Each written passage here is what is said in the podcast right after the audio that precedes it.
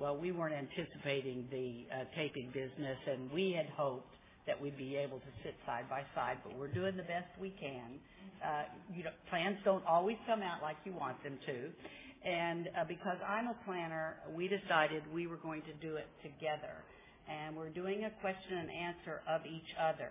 And we're asking each other questions back and forth. So that's our format. And what I'd like to say particularly is take what you need and leave the rest. And we're delighted to be here. Thank you. Um, hi, my name is Joanne, and I'm a compulsive overeater. And I'm Ann's sponsor. I first came to OA in 1983. Uh, through the grace of God, have maintained my abstinence since that time. Uh, I found the program through a friend in another 12-step program. And because I was unhappy and eating, Uh, she suggested I go to OA. Um, since that time, I've uh, been in OA. I switched over to OA House, and I switched back to regular or to OA. And uh, I've never been without a sponsor. I believe in in living what I am talking about here. And I've continued to work the steps and use the tools. Um, concerning my weight, I've lost I lost uh, 60 pounds and maintained about 40 of that. I'm happy uh, to be here to share my experience, strength, and hope, and um, we welcome you all. My name is Ann. I am a compulsive overeater. Hi, Ann. Um, I am so grateful for this program. I came into it when my daughter was in first grade, and now she's teaching her own first grade.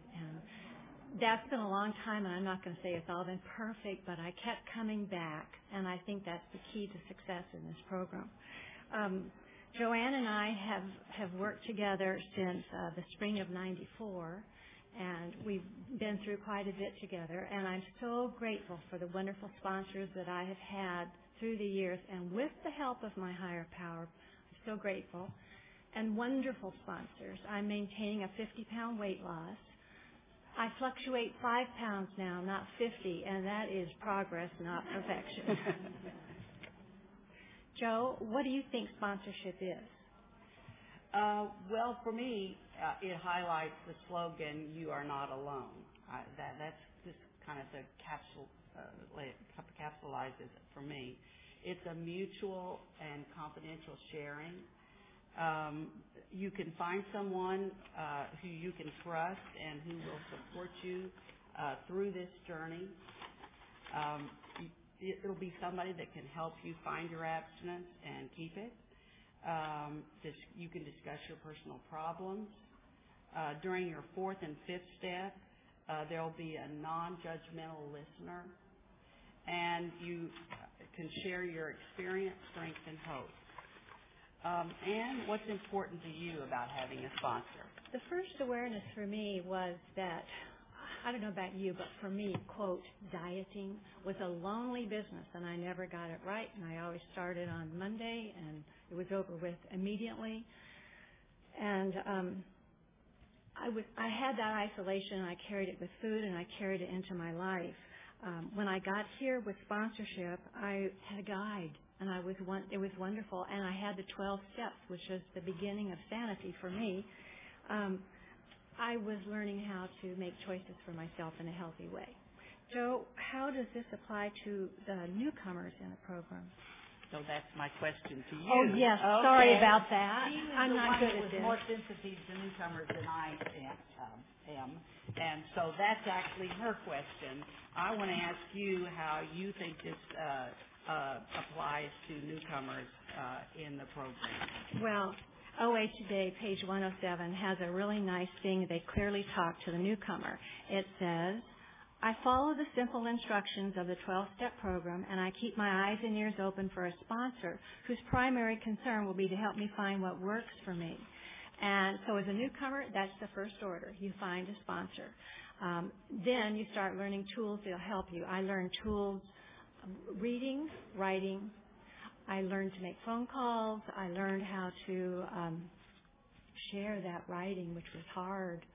Um, I learned that meetings were always safe places for me. I never saw or did compulsive overeat in a meeting.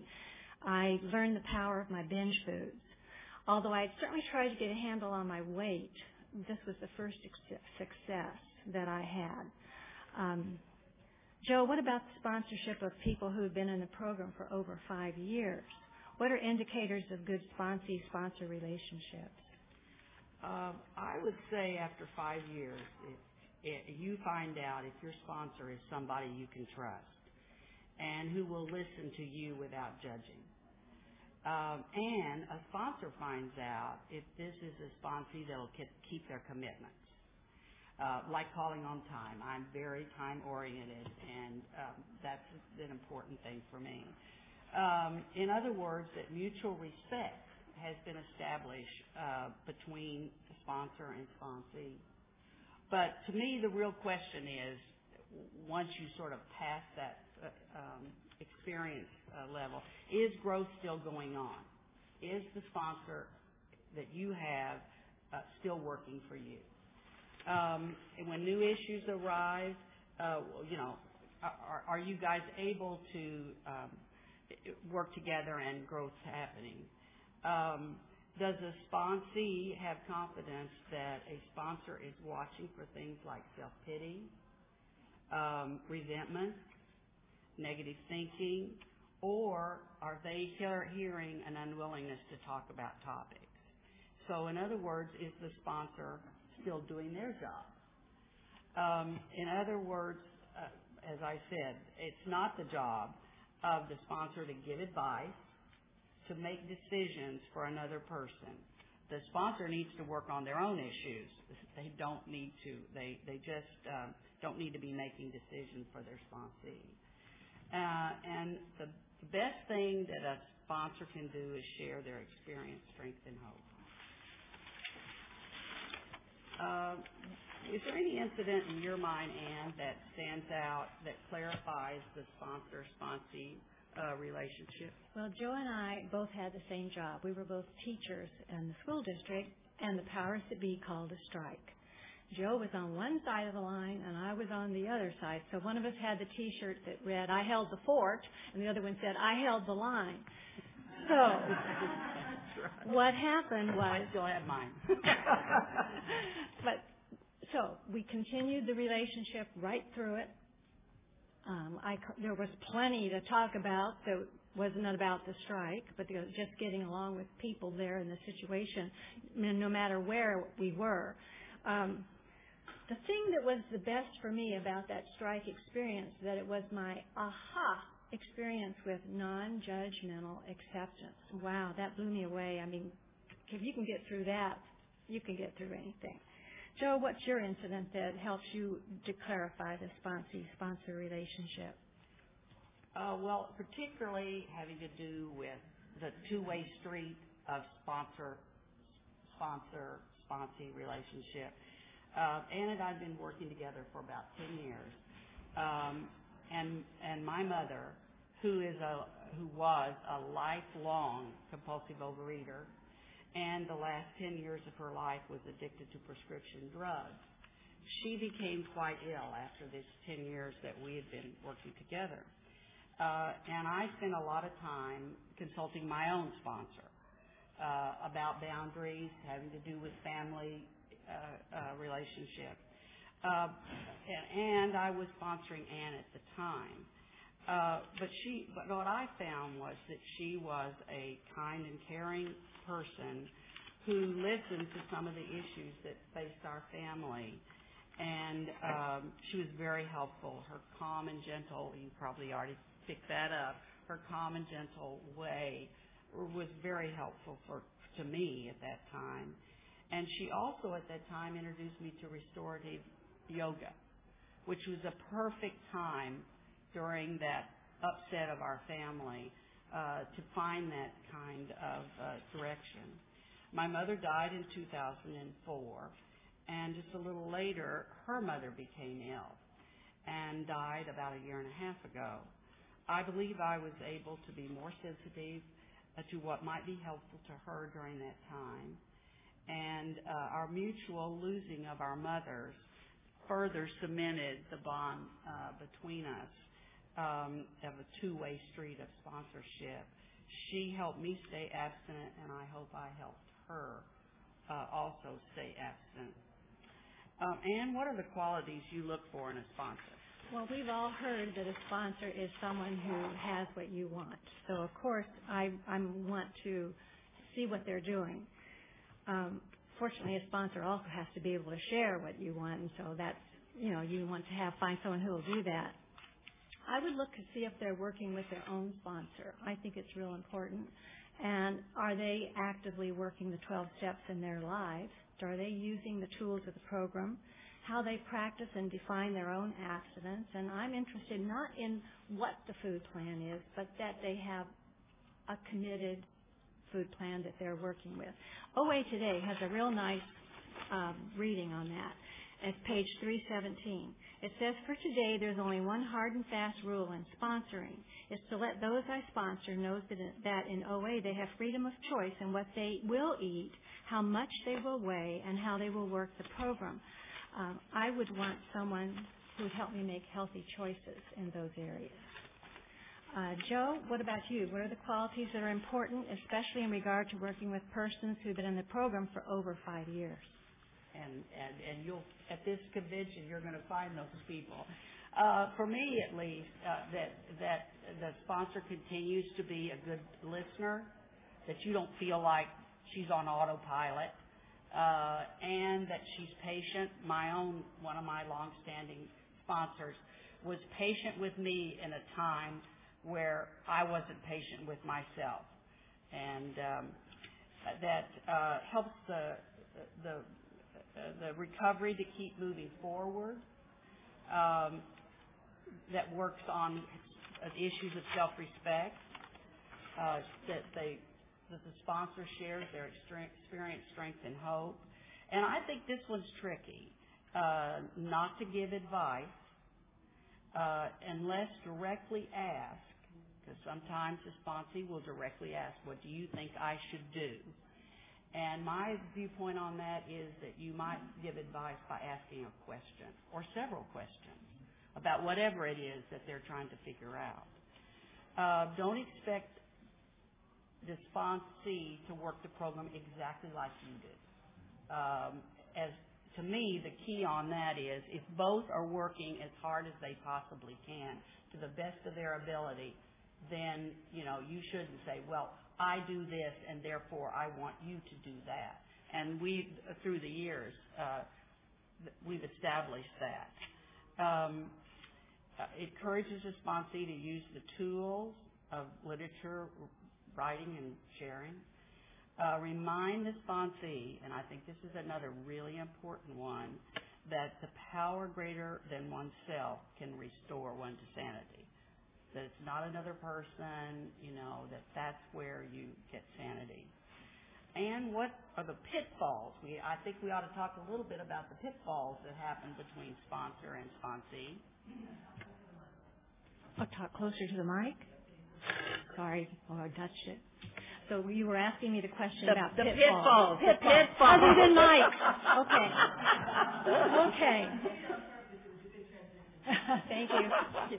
Okay, pitfalls. Well, she just mentioned the higher power, and I think that it's really important not to make your sponsor into your higher power, because um, if you do that, your sponsor is a normal person, and things are going to happen. And is it going to affect your program? And it, you just have to um, do the best you can and get along well. But there will come a time, maybe when you're sponsoring, and things are going to change. I mean, maybe you want to move on but don't just disappear.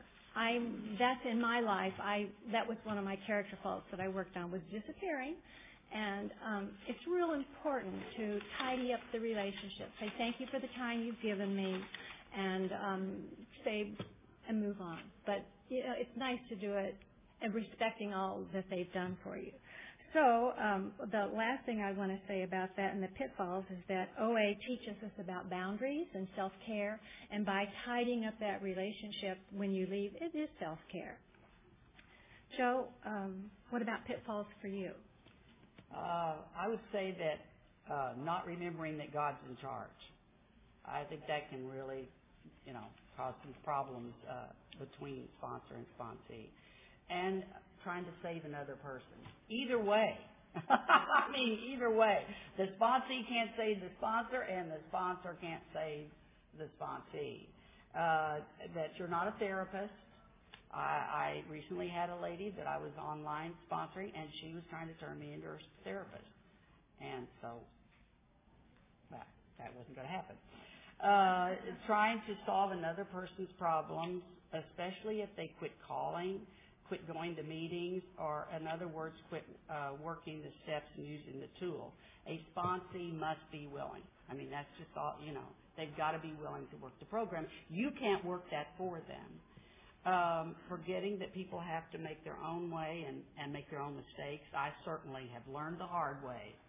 You know, I may have gotten some good direction from my sponsor, but many times I've had to learn the hard way. Uh, and that remembering to leave the consequences to God. Um, one of the things Anne drew my attention to, again, the two-way street.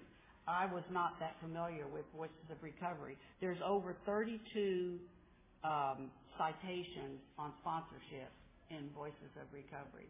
And I haven't read all 32 of them. I won't claim I did, but I did read some. And uh, then after you've gotten some input about whether it's working or not, and uh, reading the literature and uh, talking it over, uh, then you may decide you want to move on get a new sponsor. Okay, well, we're we're doing pretty good. okay, my turn. Uh-huh. Uh, Joe, um, going back to the theme that sponsoring is a two-way street, what benefits do we get from sponsoring? Well, I think you've basically heard them. Uh, it nourishes both uh, sides, um, and you see how others find their way and how they work things out. Uh, I see how she solves and works her program, and I see she sees how I work mine. And uh, no wonder that service is the tool that works. Um, so, um, yes. Okay, so she's right. Sponsorship is definitely a two-way street. There's a great reading to close with in the OA 12 and 12 on page 98. It says, sponsors, OA friends, meetings, and literature are wonderful sources of help for us. We wouldn't want to be without any of these resources because we often find that God speaks to us through them. So it's it's a gift that that old acronym for God, good, orderly direction. Well, sometimes you get that from your sponsor, and we learn to take care of ourselves, and hopefully, then we pass it on to model for someone else. Thank you for watching us struggle with the microphone.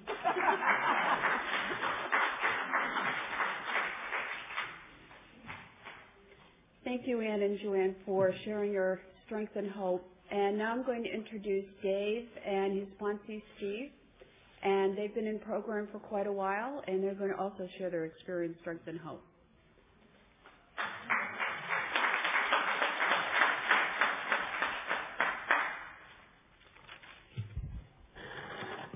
There we go. I'm Steve. I'm a compulsive overeater. Um, just to uh, qualify, I've uh, been in program since uh, 1990, uh, the end of 1998. Um, so coming up on nine years with about eight and a half years of imperfect, perfectly imperfect abstinence, I guess, so to speak. Um, and uh, God willing, I think it's actually next week. I was sitting here thinking next week will actually be the eight and a half years. I don't know when you stop counting that half year of abstinence, but uh, um, I'll continue it for at least a little bit. And uh, so welcome to sponsoring is a two-way street, or as uh, I can sometimes refer to it, the blind leading the blind. Um, how many, how many, just to kind of get an idea, how many of you folks um, are, are sponsor, sponsor other people? Good. Okay. Great. Fantastic. And how many how many um, people need, are looking for a sponsor at this current time? Anybody? A couple, a few people. Okay. Good. Good. All right. Um, Okay. Well, let me give you uh, just a little bit of, uh, of history on, um, on our experience, how Dave and I met, and then I think he's going to um, share some of the other other aspects of uh, sponsoring. Um, he has a lot more of experience in it than I do, so I will qualify that. Um, how uh, how Dave and I met? I had a, a sponsor when I first came to program, um, and uh, I live up in North County, there was uh, really only one or two men that were going to the meetings, and I wanted to get a man sponsor, so I asked the fellow to sponsor me, and it worked out for a while. And he kind of just left program, just disappeared. And so I was on my own for a while. I had a lot of uh, good uh, OA friends, but they really were friends. And there's a difference, I think, uh, as you as you probably know, uh, between being friends with someone and, and being sponsored by someone. And uh, I think primarily that's accountability. Uh, so anyway, one morning I uh, actually had to pick up my brother from the airport. I think was coming into town, and he uh, his flight was coming in, but I was the newcomer person, so I was at least able. It was during those excited days of OA where I just couldn't wait to get to a meeting, and um, so I was at least able to go to the newcomer meeting and listen to the speaker share.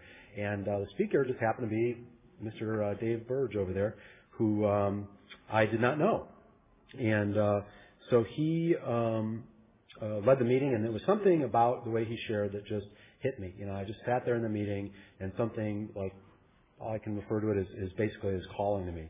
And uh, so I, you know, I think I don't remember if I called him or how it worked out that I had asked him to be my sponsor, and he said sure.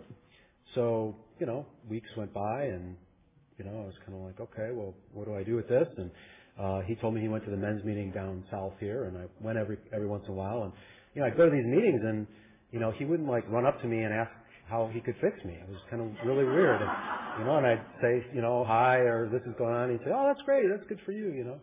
And, you know, I didn't really call him, talk to him here and there, but it was just kind of like, okay, whatever. So I went on this retreat with actually someone that I was sponsoring, um, in, um, I believe that was in the year 2000. And, uh, we show up at the retreat and one of the retreat leaders is, uh, Dave. And you know, you're, you're probably not making good use of your sponsor if you don't know that he's leading a retreat that you're going to. That's that's my one. That's my one probably adamant point. If there's if you show up at a retreat and your sponsor's leading it, and you didn't know about it, you got some work to do. Um, and I, I had the work to do. You know, I had asked Dave to sponsor me. It wasn't his responsibility to call me. It was my responsibility uh, to call call him, to be accountable to him, to work with him in terms of working with my recovery. Um, so it was a great, great experience from from there on out. I think uh, he ended up um, driving back from the retreat with me. Um, we spent a great, great afternoon together there. Uh, I started calling him, started emailing him more, and lo and behold, our relationship, you know, blossomed and developed from there. Amazing what phone calls and emails and regular contact will do. Uh, so that's just a little bit of of our history. Um, let's see. Uh, so why why sponsor? A lot of you look like you're already sponsoring. Um, why sponsor? Why continue to do it? Uh, I think the, the the one thing that I am I'm pretty uh, I pretty strongly believe in is, and I think Dave might have some other things to say about this, is that you know don't wait. There's there's so many people that I see, uh, and I'm encouraged that so many of you are already sponsoring. But there's so many people that I know and see from program that are in program, you know, two years, three years, four years. You know, they're abstinent for a year and a half, and you know they haven't gotten like there yet. You know what's there? You know, come in if you you know if you're working your steps and working the program, uh, have a sponsor of your own that you can work with. You know, get out there and sponsor. I mean, that's what this is about. Uh, the most amazing thing uh, in reading the Big Book, which it didn't really hit me. I'll be honest, it didn't really hit me when I read the Big Book. It hit me when I saw uh, the film about Bill W. Is where he says you know, I'm doing absolutely everything I can to help these people, and none of them are staying sober. And his wife looks at him and says, but you are. You know, wow. Oh, yeah. You know, so do it for you. You know, sponsor for you. Don't, don't, you know, think you have to fix somebody. Don't wait for the perfect sponsee to, to show up. You know, basically all you have to do is put your name on that list, check off that sponsor box, um, you know, put your hand, raise your hand, whatever it works, you know, talk to the newcomers and, and the, and the student will appear. And when the student appears, that's, that's the great part. That's when your recovery gets to be, um, you know, a, a step above, a, a, phenomenal step. I actually take my sponsees through, um, a fairly, I won't say regimented, but it's almost like a, a textbook version. We meet weekly and go through the steps. And, uh, and, um, you know, I always tell them, and I'm always amazed even myself, that as I go through those with them, I'm getting out more, more, tons more out of it than I did when I first went through it. You know, when it was given to me, when I give it away. And so that that would come to my, I guess, third point is, uh, as far as why to sponsor. You know, do it when you don't want to. Um, you know, that's that's always the key thing. You know, when somebody shows up at the meeting and and I think, man, I really I really can help that person. Ooh, something you know something might not be right there. You know, when when when that guy comes up to me after the meeting and goes, yeah, I'm kind of looking for a sponsor, and there's like that feeling in my stomach going, oh, you know, sometimes that's when I need to sponsor, uh, and it's it's not a uh, you know, it's not a, uh, a repulsion of the heart. It's a repulsion of, you know, the head or, you know, the disease saying, you know, this one's going to be hard. You know, you're going to need to keep your ego in check, whatever, whatever the case may be. But do it when you don't want to, and especially work with your sponsees. You know, at least my experience has been work with your sponsees when you're struggling. You know, uh, man, I've I've been through a pretty rough year. Uh, what Terrell said yesterday really hit about that seven, eight year period. Wow, I mean, there were times where this past year I, I almost called a sponsee on the night we were supposed to meet, you know, to tell him I can't meet with you. I don't have anything positive to share, and I would have the willingness to just let him come over, and you know, by the time we were done, I was I was like that. I was on. I needed it, and I think that's what you know this goes back to of you know the sponsorship is a two-way street. You know, it's the blind leading the blind, and somehow we get there. Um, there's a okay. So then I don't know how much time I've got left. Why not sponsor? Um, there's a couple things here that I would just say to uh, to keep an eye out for, um, and I would say careful of opposite sex sponsor sponsee. It's not beware. It's not don't do it. It's just careful. You know, be careful. Be attentive. Be mindful of you know the, the motivations there, the reasoning there behind that. Uh, I've sponsored a few women, uh, had positive experience and uh, I wouldn't say negative experience, but I'd say learning experience. Um, and most of that comes from just being clear as to what that relationship is supposed to be about, which is everything that has been already shared and will continue to be shared here. Uh, the other one is um, no emotional babysitting. Uh, this is, you know, this is something that uh, I think is a, is a very strong tendency sometimes to fall into. Uh, you know, it's not it's not a hocus pocus new age thing. What we focus on expands. I mean, there's a lot out there in the media today about you know all this positive and affirmation and all that. You know, it says it right in the big book. What we focus on expands. You know, when I focus on the positives, the positives in my life will expand. When I focus on the negative aspects of the meeting or person or whatever, the negatives will expand. And so, uh, what happens, and sometimes I've had it happen with me, is you get people that want to focus on the problem. You know, they want to call you and tell you that they're struggling with the food. And I'm not saying that that's bad. I'm saying when that becomes the focus of your relationship between each other, that's what's going to expand. They're going to continue to have problems with the food. When you focus on the recovery, working the steps, you know, um, that type of thing. There's an example we we did in the Big Book study one time where we said, uh, um, you know, imagine that uh, imagine that you're you're sitting here, and I know everybody's cell phones are off, but let's just say hypothetically your cell phone went off, and it's a sponsee, and you say, oh yeah, you know, how are you doing? Where are you at? And they say, well, I really wanted to go to that. Hey, come on over. Where are you at? Well, I'm in the bathroom. Well, okay, well we're in salon one or two. Why don't you just you know come on out and, and meet me over here? But I'm but I'm in the bathroom. Well, okay, well just go ahead out, walk out, you know, uh, walk down the hall and open up the door and we're, you know, sitting right here. Yeah, but I'm in the bathroom. Well, you want me to come get you? Do you want me to, you know, I'll, I'll come find you? No, you don't, you don't get it. I'm in the bathroom. Well, of course, that's insane. Like, but you don't, how many times do we do that when someone says, you know, I'm struggling with this, I'm struggling with that, I'm struggling with this, I'm struggling with that, and we just continue to babysit them, continue to hold their hand versus leading them out of the bathroom, you know, leading them to where the recovery is at.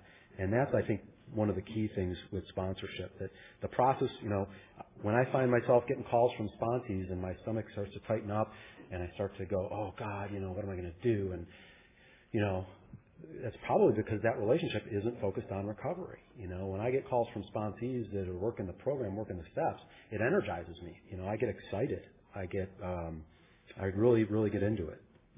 Um, and then the last thing in terms of what, uh, sponsoring, and I've only, uh, I've had experience with this at least once where when it's, when it's just not working, you know, and it can be not working on your end, it can be not working on their end, Uh, primarily as a sponsor, I look for when it's not working on their end. Uh, there was someone that I sponsored. We worked together. We went through the steps together. You know, it, it, a great person, great individual, and lo and behold, now years later, we're great friends. He has great recovery. Uh, but when we were, we got to a point where it just was not working together. You know, it was just not working for him. And so I, I wouldn't, I don't know I say, I would never fire anyone, but I, I have not fired anyone. I would hope not to fire anyone. But I think there's a difference between that and being willing to be released. Um, being willing to, you know, say, hey, you know, you need to find some someone else that you can better relate to and work the steps with. Uh, so that's um, so that's as far as when it's not working. Um, and then I guess the last thing that I could say in terms of sponsorship is uh, is to keep in mind the power of zero. You know, we all sometimes I think we get this interpretation that you know I'm going to help that person. Well, you know, show of hands, how many believe that we suffer from uh, incurable illness that we're powerless over? Almost everybody, everybody, I think. Well, of course, you know, but yet, what makes you then think that you're going to be able to you know, solve the other person's problem. You can't. You know, zero times any number, whether it be two people, whether it be a hundred people, is still zero. Everybody combined here, we are still powerless against our disease, against compulsive overeating. It's through connecting to the higher power, which sponsorship helps us do, that that really you know gets us to that point where we can gain recovery. So um, that's my thing. I hope I'm not too too over time. Thank you.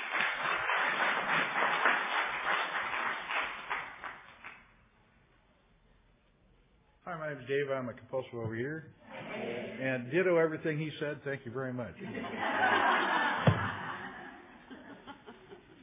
Uh, uh, I'm I'm privileged to uh, attend a step study with these lovely ladies here, and uh, and uh, thank you very much for what you shared. Uh, my, my history, I came in the program August 18th, 1976. Good Lord. Uh, and I was 34 years old, so you do the math on that. So, and uh, uh, uh, at that time they had food, step, and maintenance sponsors. So you had a, an entryway into sponsorship.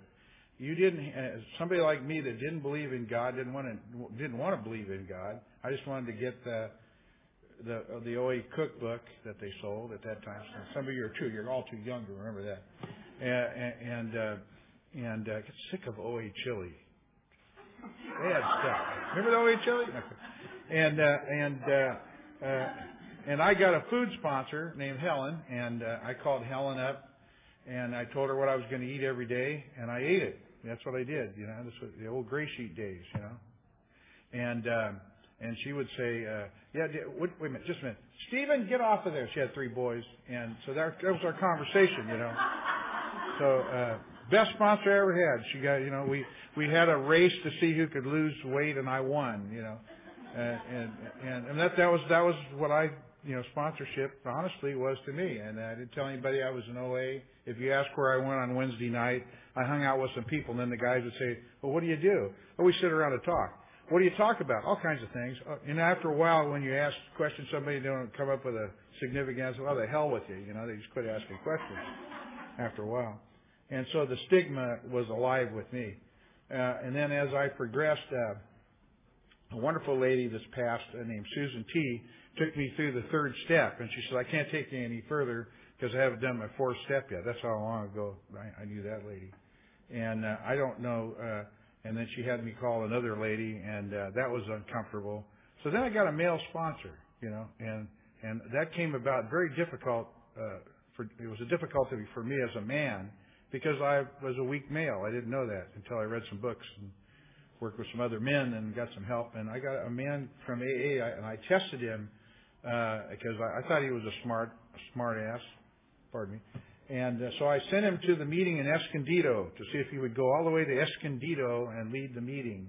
And the lady called me the next day and she said, "That guy was great. Thanks for sending him up here." And I said, "Well, how about that? The guy went to Escondido, you know." I thought that was a big and I tell you, that's the way I, I thought that was. I thought I was just very wonderful to go to Esther. The the breadth and length of my, you know, to go all the way to Escondido to lead the meeting, you know, and I think of all the places we go now to lead meetings when we're asked, you know. But that's I, I don't want to forget that, you know. And but this guy would he would meet me. I'd say I call him in the middle of the night. I, I'm I'm I'm dying. I, I, I'm scared. I'm I, I don't know. I'm frightened. I'm lonely. You know. And he said, meet me down at so and so's. And he would get up, get out of bed, and bring your legal pad. And I'd sit there and write, and he'd read what I wrote, and he would give me, as the 12 and 12 says, direct comment and counsel. and it wasn't always what I wanted to hear, but it was always uh, prefaced by, you know, God is always with you, David. God loves you. What's that lady holding up? Time to sit down? Five minutes. Oh, okay. And so, uh, you know, so, you know, I became a sponsor because everybody else was doing it first, and I wanted to be like everybody else, uh, you know. And I mean, I wanted to be with the winners, so I was a sponsor. I was a food sponsor because I wasn't going to go near the God Squad and the steps, you know. And uh, and then you know I, think the pain and suffering of the of, of the disease got me, and I started to go to workshops and step studies and uh, you know uh, defiantly read the book at first, and then uh, listen to some speakers and people that had come before me, and uh, you know and you evolve, you know. And I, I don't know. Um, the the benefits of uh, people have talked a lot about that. Uh, for me, it was uh, like the book says, it was the end of isolation and loneliness. I don't know how I could stay in the program if I wasn't a sponsor. And I think the best sponsoring uh, experience for me is when I'm having the worst time and somebody calls me up on the phone. And, and, and, and you know, now Steve has a little story about uh, somebody in the bathroom. I was encouraging this woman that called me up to let me take her to a meeting and she says, I can't leave my house. I'm in the bathroom right now. That's a true story. And I, and this is before we talked about uh, purging and anorexia and bulimia, you know. And I said, oh, come on, I'm, I'm going to come and get you right now. And she said, no, Dave, you're not coming to get me, and I'm not going to a meeting. I said, but a meeting would be, I mean, you know, I thought I do, you know, for God's sakes, I've been, it's Dave, you know.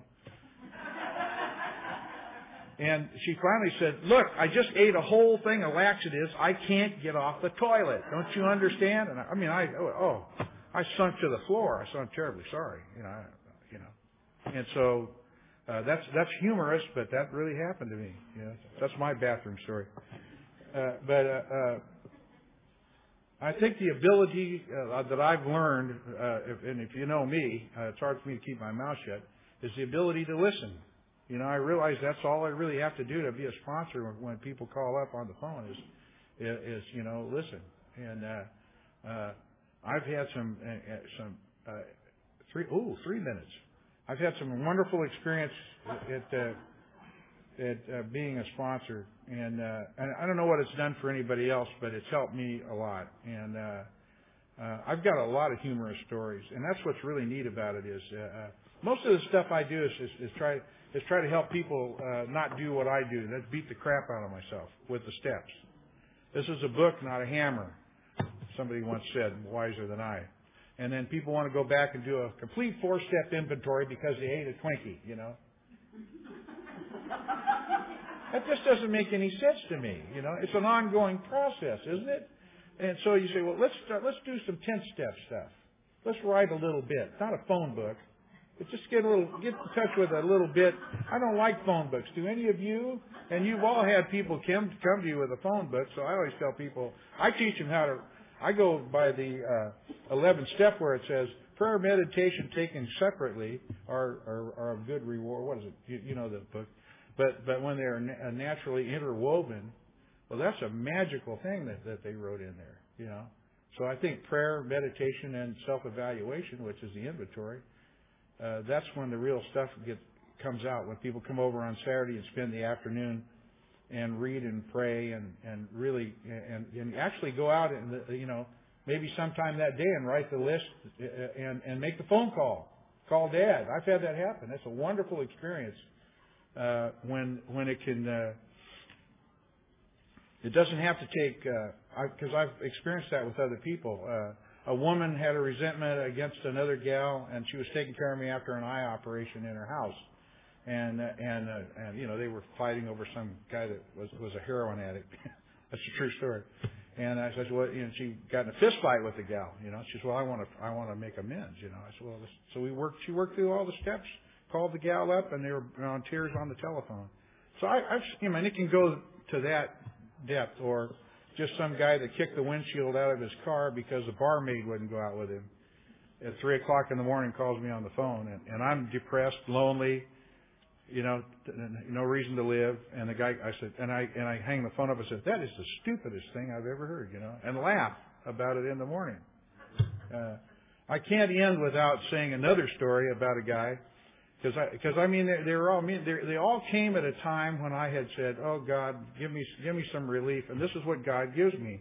Somebody calls up a guy, he passed away, but he called me up and he said, I just had sex with a with a with a woman, Dave, but it's okay because she's in AA. And you know, and you know what the big book says? We have to go to any lengths. That I swear to that happened to me at three o'clock in the morning. I woke up at six to go to work, and I said, "That oh, I made, I made my day." You know, I mean, it's I mean, of course it's nuts, but I said, "That is the that that really happened." You know, and, and and you know, I think uh, that's a God has a funny way of doing things, and I, I've got a hundred stories about sponsoring people where I thought that things were so terrible for me, and so somebody calls up and I said, well, you know, boy, that never happened to me, and then, I thought I'd heard everything, you know. But uh, I get, I think I get more out of it uh, than than the people that I sponsor. I'm sure that's true. And I've never fired anybody, and I and I've never had to because most people fire themselves, as you know, all you sponsors out there. So I think uh, there's a great deal of uh, I can I still have to learn about it. But uh, thanks to folks like you and this program, I'm going to keep coming back. Thanks.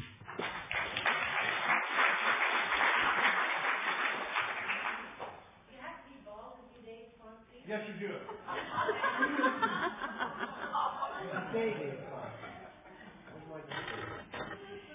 We're now going to have our speakers respond to questions from the Ask It basket for 15 minutes. And I think the basket's still going around, but I have some of the questions here.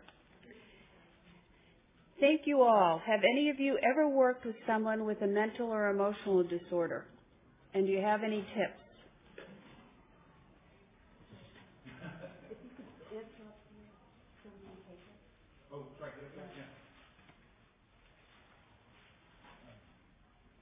Dave Compulsive Overeater.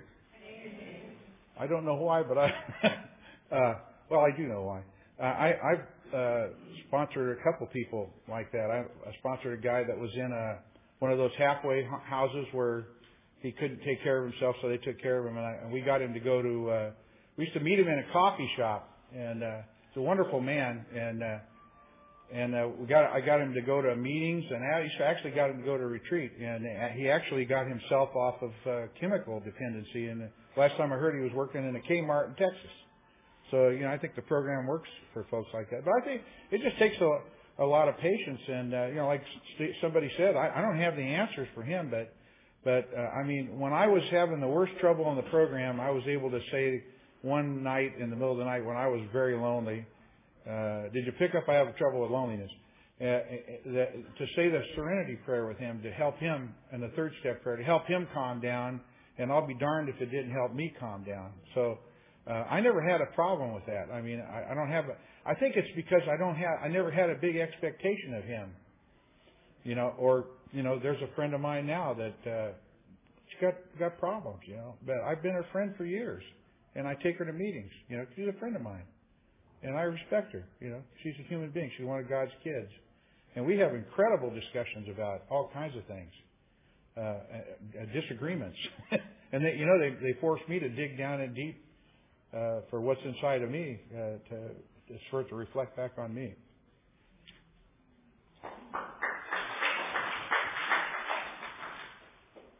Here's a, one-two question. How do you learn how to be a sponsor, and how do I know when I'm ready?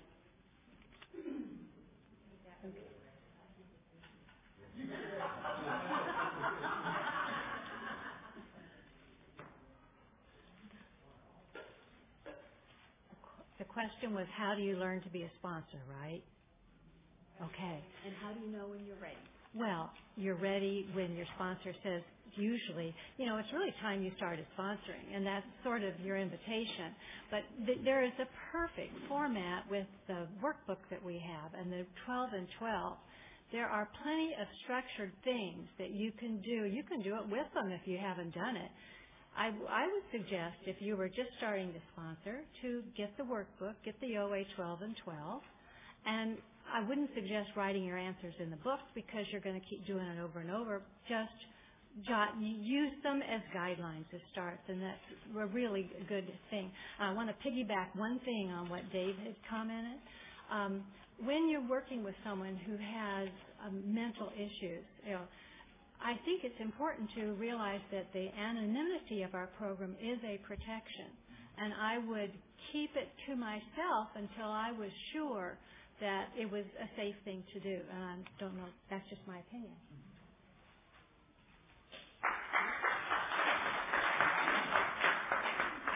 Here are two similar questions. This is for anyone to answer. Do you stick with a chronic relapser as they as their sponsor if they stay in contact with you? And when a sponsee is not working the program, do you feel it is better to be firm or kind? How do you support them?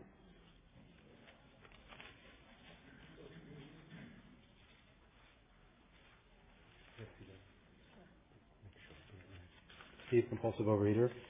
Um, the first one, do you stick with a chronic relapser as your sponsor if they stay in contact with you? I would say I would say yes, and I think this goes back to the, the point um, I had talked about earlier in that uh, you know I have actually uh, a few people that are out uh, working this uh, this place, you know, really high prominent people are people that for five or six years came into program. I mean, my, one of my best friends, one of the most beautiful women in program I know, has uh, you know 10, 20 years or 10, 15 years of recovery, and for the first five years in program was chronic relapser. So whenever I'm working with someone who's really just not getting it, and I want to just take and grab them, you know, I always think of her and just, you know, what would have happened if someone would have bailed on that person? Maybe, maybe she never would have become the, the beautiful person she is today. So I would say yes, and and with the with the caveat, which I think the other one, do you feel it's better to be firm or kind? How do you sponsee that is not working the program? Now that's a little bit different, and maybe kind of um, a little bit connected but different. Is that again going back to what I had said about you know what we focus on expands, and so if someone keeps calling and saying, I had a, a fellow early on that, that wanted me as a food sponsor. You know, he had a sponsor, but he wanted me as his food sponsor, which meant um, every night around 10:30, 11 o'clock, he would call me up and tell me that he just ate ice cream or something like that. And I would say, wow, okay, you know, and I talk to him, you know, weeks go by, months go by, and, you know, hey, this and that, have you tried this? Have you tried going to this meeting? Maybe we could, you know, do this. We should work the steps. And this is when I was still somewhat unstructured in terms of uh, my my sponsorship. And so I talked to my sponsor about it. It's like, you know, you sponsor for you. If you want to get calls every night at 10:30 from someone that is, you know, eating ice cream, you know, is that helping your recovery? You know, I mean, focus on the solution. And if the sponsee doesn't want to work the steps, the sponsee doesn't want to focus in on the on the solution rather than the problem. More likely than not, and as happened with that individual, just stop calling me. You know.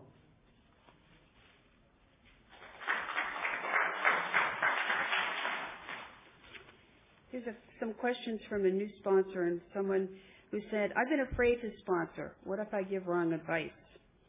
Or, what do you do with people who tell you that they're, that'll do email, email food to you, but then do other things? No thanks. I've lost these types of sponsees and wonder if I didn't do enough. So what if I do something wrong and what if I don't do enough?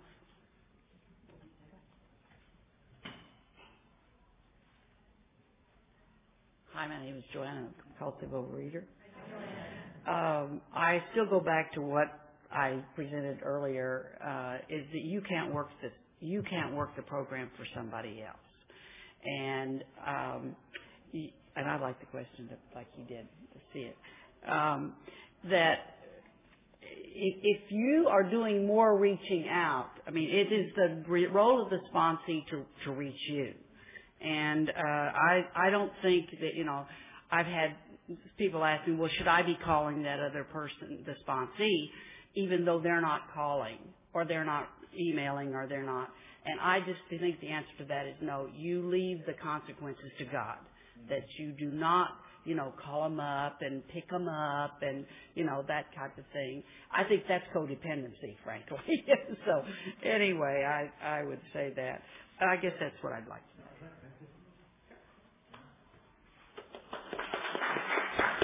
Um, I wanted to speak directly to the advice part of that.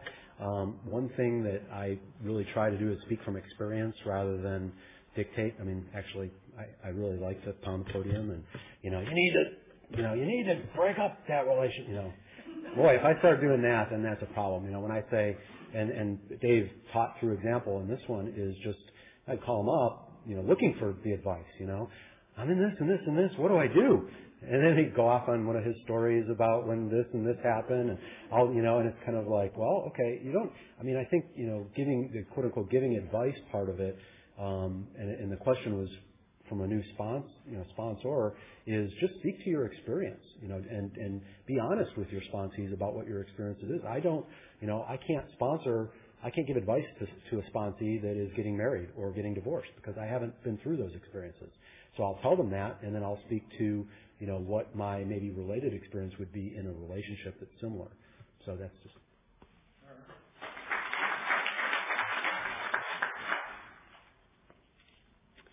Maybe this has been answered, but this question is, so how do you learn to sponsor?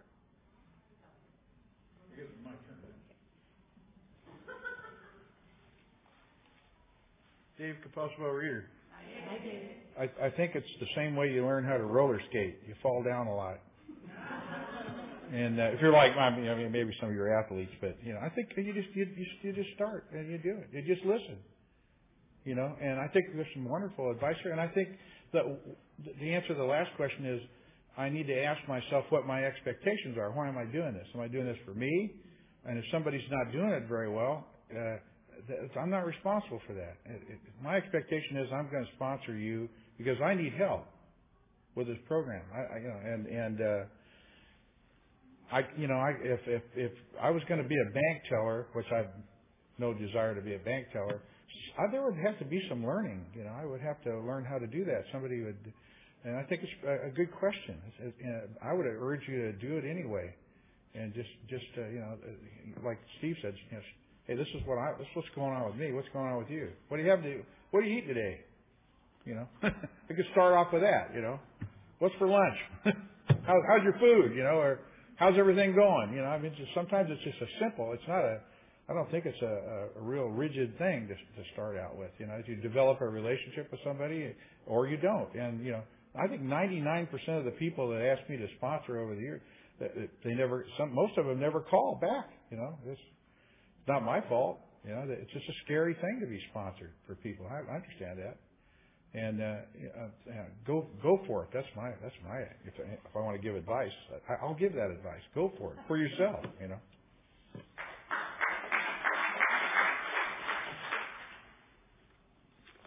When a sponsee is not working the program, do you feel it is better to be firm or kind? Oh, did I already do that one? Oops, sorry. How do you handle it when sponsees trigger your own pain and wounds? For instance, feeling judged by the sponsee.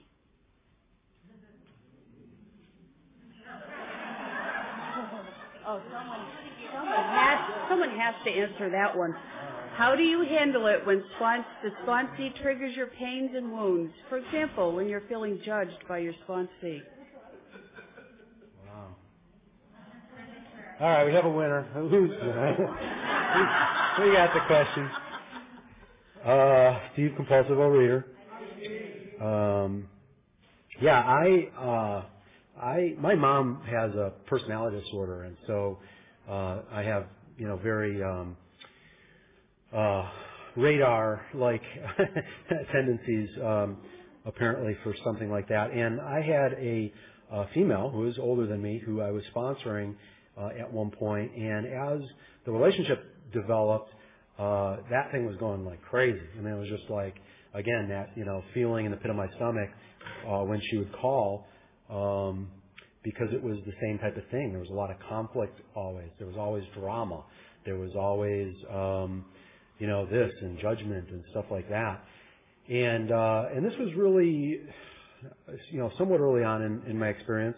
Um, and I guess my the the thing was again, and I sound maybe like a broken record, was just to keep focused on the recovery and and kind of let God decide, you know, what what's going to happen. And so uh, I didn't run from it, which I think was part of the learning experience for me. I just kind of you know stayed put.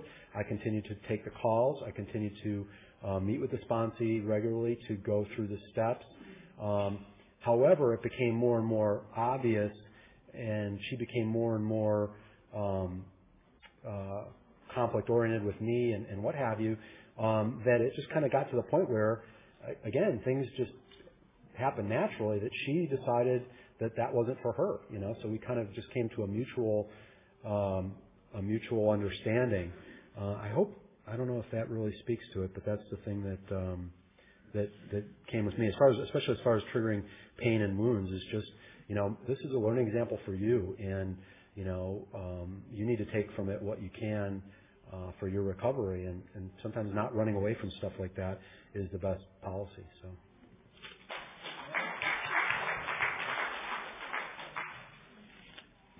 Please comment. A sponsor tells a sponsee he can only spare a few minutes a day, and after that he charges a specific hourly rate.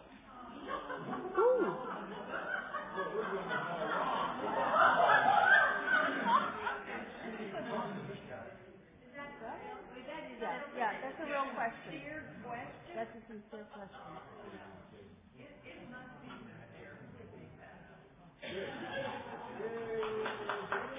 I'd find a new one. I mean, that's ridiculous.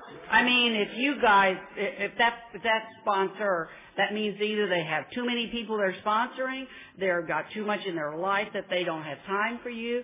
I mean, I would that five seconds later, I would say, well, it's been nice knowing you. You know, goodbye. All right.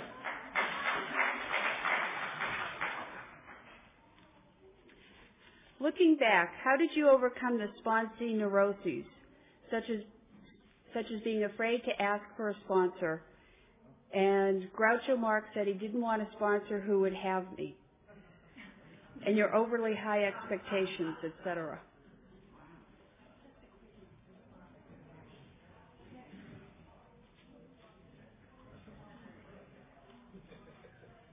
That was a great question with good things, but I sometimes little short answers are the best for me.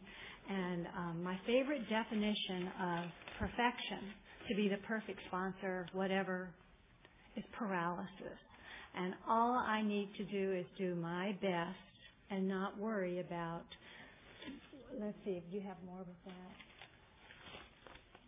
Overcome the sponsees afraid to ask for one. Also, if you're afraid, phone them. It's a lot easier not face to face.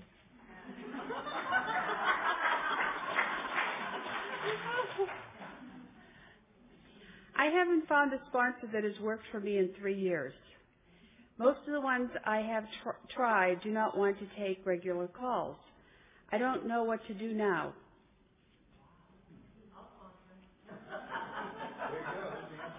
There you go. There she is.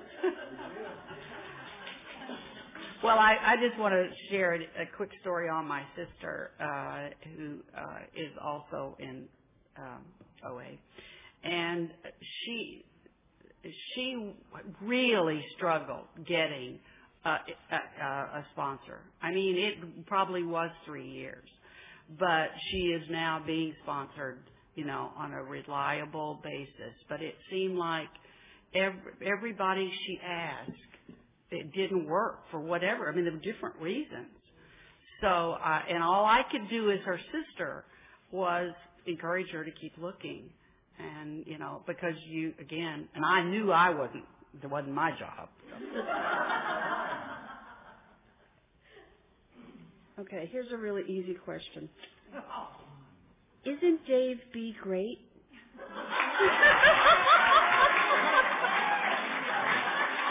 And I'm going, I'm to add my own. Aren't they all great?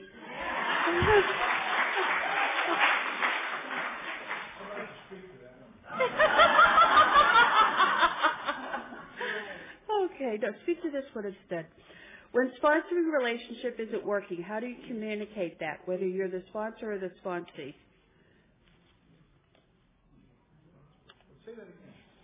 When sponsoring our sponsoring relationship isn't working, how do you communicate that? Whether you're the sponsor or the sponsee. Whoever gets here first. Um, I think it I, um, depends on the not working. If it's an aspect of the relationship that's not working, I think that it, either way, it really comes down to just honesty. And uh, Dave and I had an experience a couple of years back where um, where he he would call me, you know, and and call and talk and what have you, and uh, and there's obviously nothing wrong with that. But for me, I was going back into my childhood. I'm being checked up on mode every time he would call. I would kind of go, oh my god, you know, he's calling, you know, and then he'd talk or whatever. And so finally one day I just said, hey, listen, don't please don't you know stop doing what you're doing. But I just got to share this with you. And I got it out, and I never had that feeling again. So sometimes I think just honesty. I don't know maybe somebody else has. That's exactly what I think. And, and and depending on your personality and the other person's personality is how honest you are. I mean, in the sense of how frank and you know that that there are ways that you can indicate what's not working without you know crushing them and they'll never go into you know come to OA ever again because you were so mean to them. You don't want to do that. But you also don't want to let this thing fester. If it's not working, you do not because that's tricky. One time I got somebody that was a returnee uh, who'd been in, uh, that you know, had a long time that would not been in the program, but still thought they knew how to work the program. So told me as her sponsor how that was, you know, going to do. And I just had to clarify, no, that's, you know, that that's not going to be the way we're going to have to, you know, set these ground rules and then, you know, go from there. But, um, you know, I think it is person to person. It is, and it's a very, you know, in a sense, a very strong and emotional connection. So, you know, you you have to be careful, but you have to be honest. I, that's the real answer.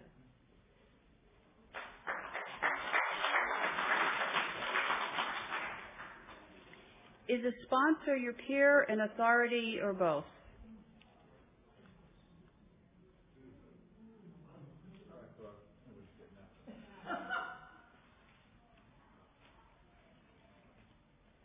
Dave Compulsive Overeater.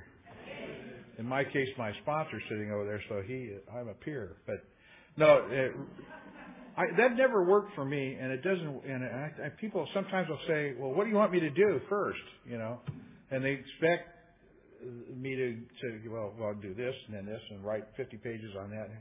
I don't, I don't, I don't operate that way. Like I said, because I'm doing this for me, and and I always say, well, what are you trying to get out of this? I try to get the person to you know, what do you want to get out of this? Where are you at? I try to, you know, breaking the ice, trying to find out where they're at, where they're ready to start from. You know, I have a friend that showed me a picture of of of, of him when he was a little boy, and he says, "What? Hey, isn't that a great picture?" I said, "It's the saddest little boy I've ever seen." He took great offense at it. He said, "No, I wasn't." Now today he would tell you because of his growth, and, and I, I didn't push him. He says that was really sad. You know, That's, that was that, that was painful.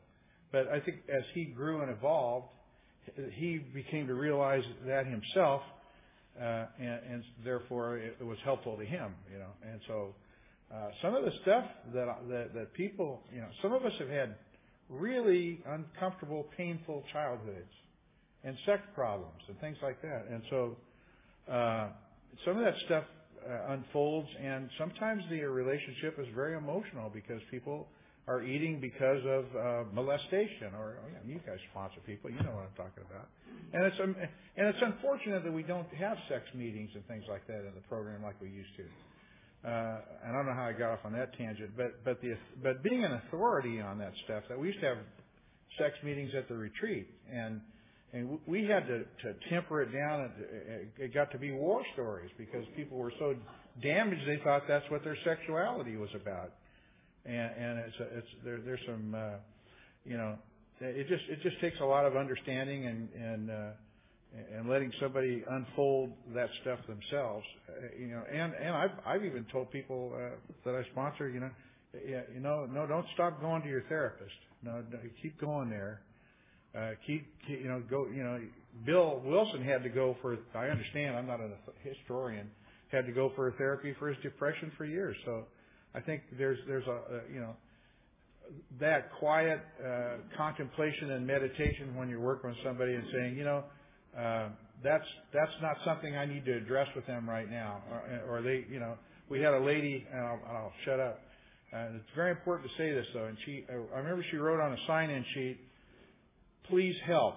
You know, she wrote her, signed in and she wrote, you know, there was comments on that sign-in sheet, one of those meetings, and she wrote on there, please help. And I remember reading that on there and going to lunch with her and a bunch of people in the program told her to stop taking her lithium. The doctor didn't know what he was talking about. And she committed suicide. That's a true story. And so I think you have to be really cautious about how, you know, I'm like somebody said, I'm not a professional and and so some of those things uh, need to be uh, uh attended to by a professional. But I certainly can support them, tell them I love them, pray with them, and, and if that stuff comes out and they want to write about their childhood, that's wonderful, and they're they're very rewarding experiences.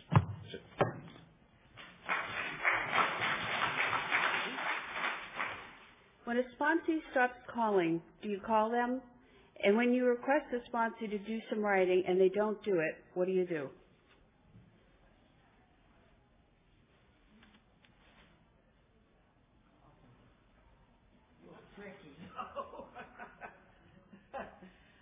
Well, I think you've probably gotten from what I had to say so far. I do not think you can work somebody else's program. You can be the best sponsor that you know how to be. I definitely, I might call once, maybe, but I, the way it was brought to me as, you know, through the years that I've been in the program, uh, that that that it's the sponsee's job to do the calling, to do the emailing, to do the contact. It's not the sponsors.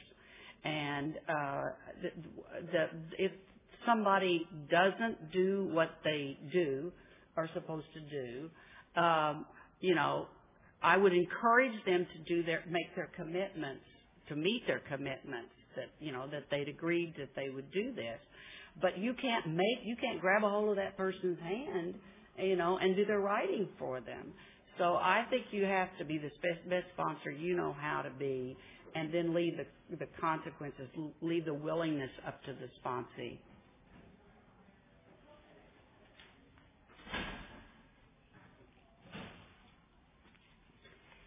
Should an overeater sponsor an anorexic or a bulimic?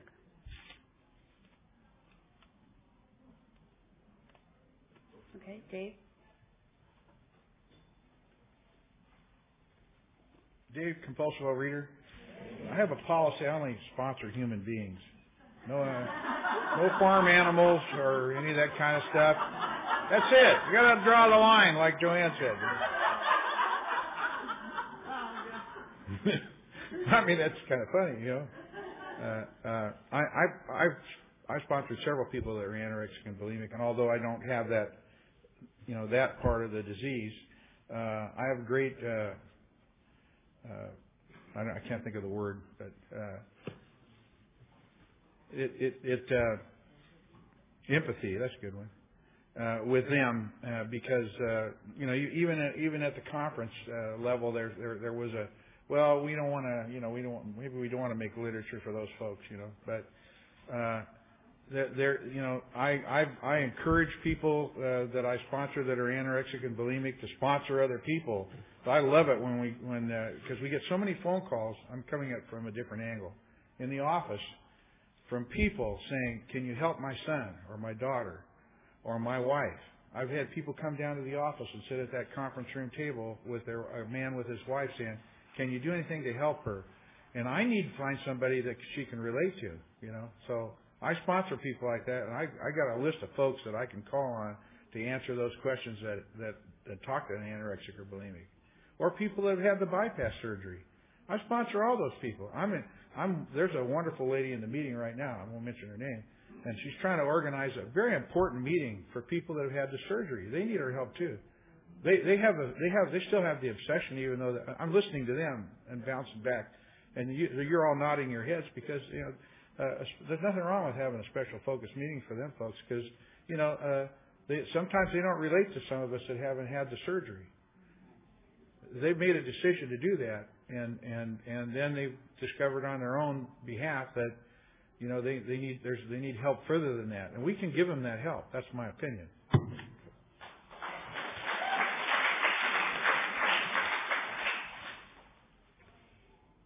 Steve, you said that you met with sponsees weekly. What do you do with them weekly, and how do you how long do you meet? Do you have contact with them between meetings?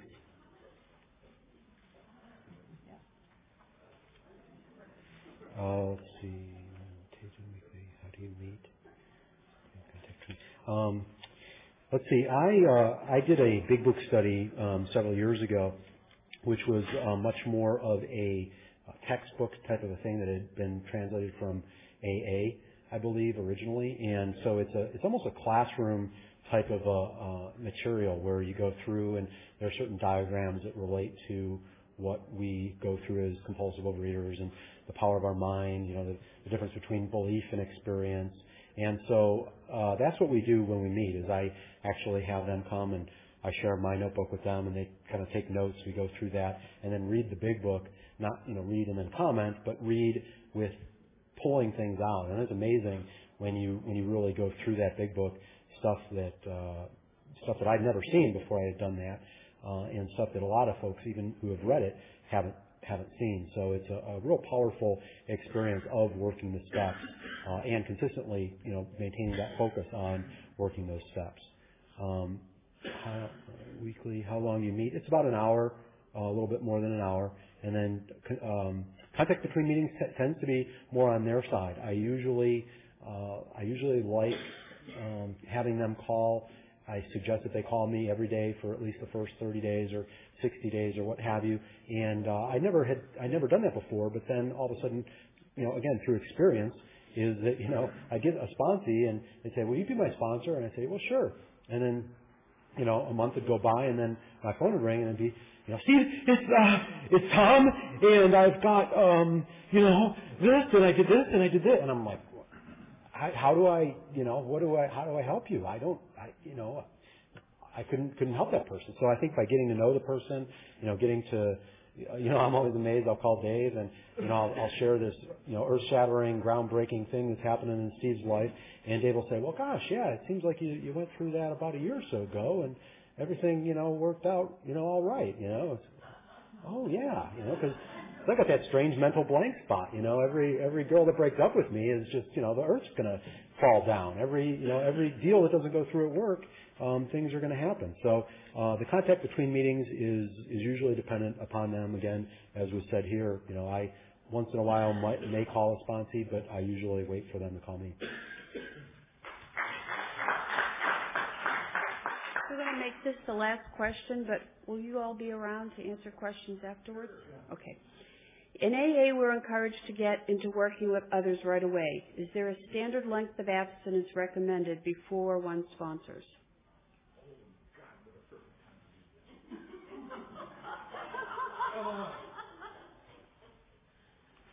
By the way, Harpo's answer to Groucho's remark was, "Do it anyway." People don't know that, that that's what he said, but I read it somewhere. This this answers that question, I think, and I think it's. I, I wanted to read this, and I had it written down because I think this most the, in the most wonderful, meaningful way uh, covers the qualifications to be a sponsor, and it's from the AA 12 and 12, page 109. One of my favorite writings.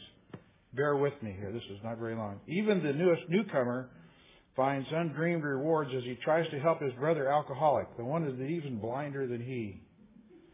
This is indeed the kind of giving that actually demands nothing. He does not expect his brother sufferer to pay him or to even love him. And then he discovers that by the, by the divine paradox of this kind of giving, he has found his own reward, whether his brother has yet received anything or not. His own character may still be gravely defective, but someone, but he somehow knows that God has enabled him to make a mighty beginning, and he senses that he stands on the edge of new mysteries, joys, and experiences which he had never even dreamed. I think that's beautiful. You know, I mean, it's that's it. Okay. I have, um, before we wrap up, I have an announcement. Anyone who isn't going to the dinner can see the speaker at no charge tonight. So if you haven't paid for the dinner, you're not getting the dinner, you can go to the dinner, not get the food, and listen to the speaker. Oh, I don't know. Sorry. Seven, I think it is. So that's at seven. Sorry? I don't know. Sorry. Okay. It's now time to close the meeting. Let's thank our speakers and everyone who shared. And our timer. And those who care, please stand and join hands as we close with I put my hand in yours.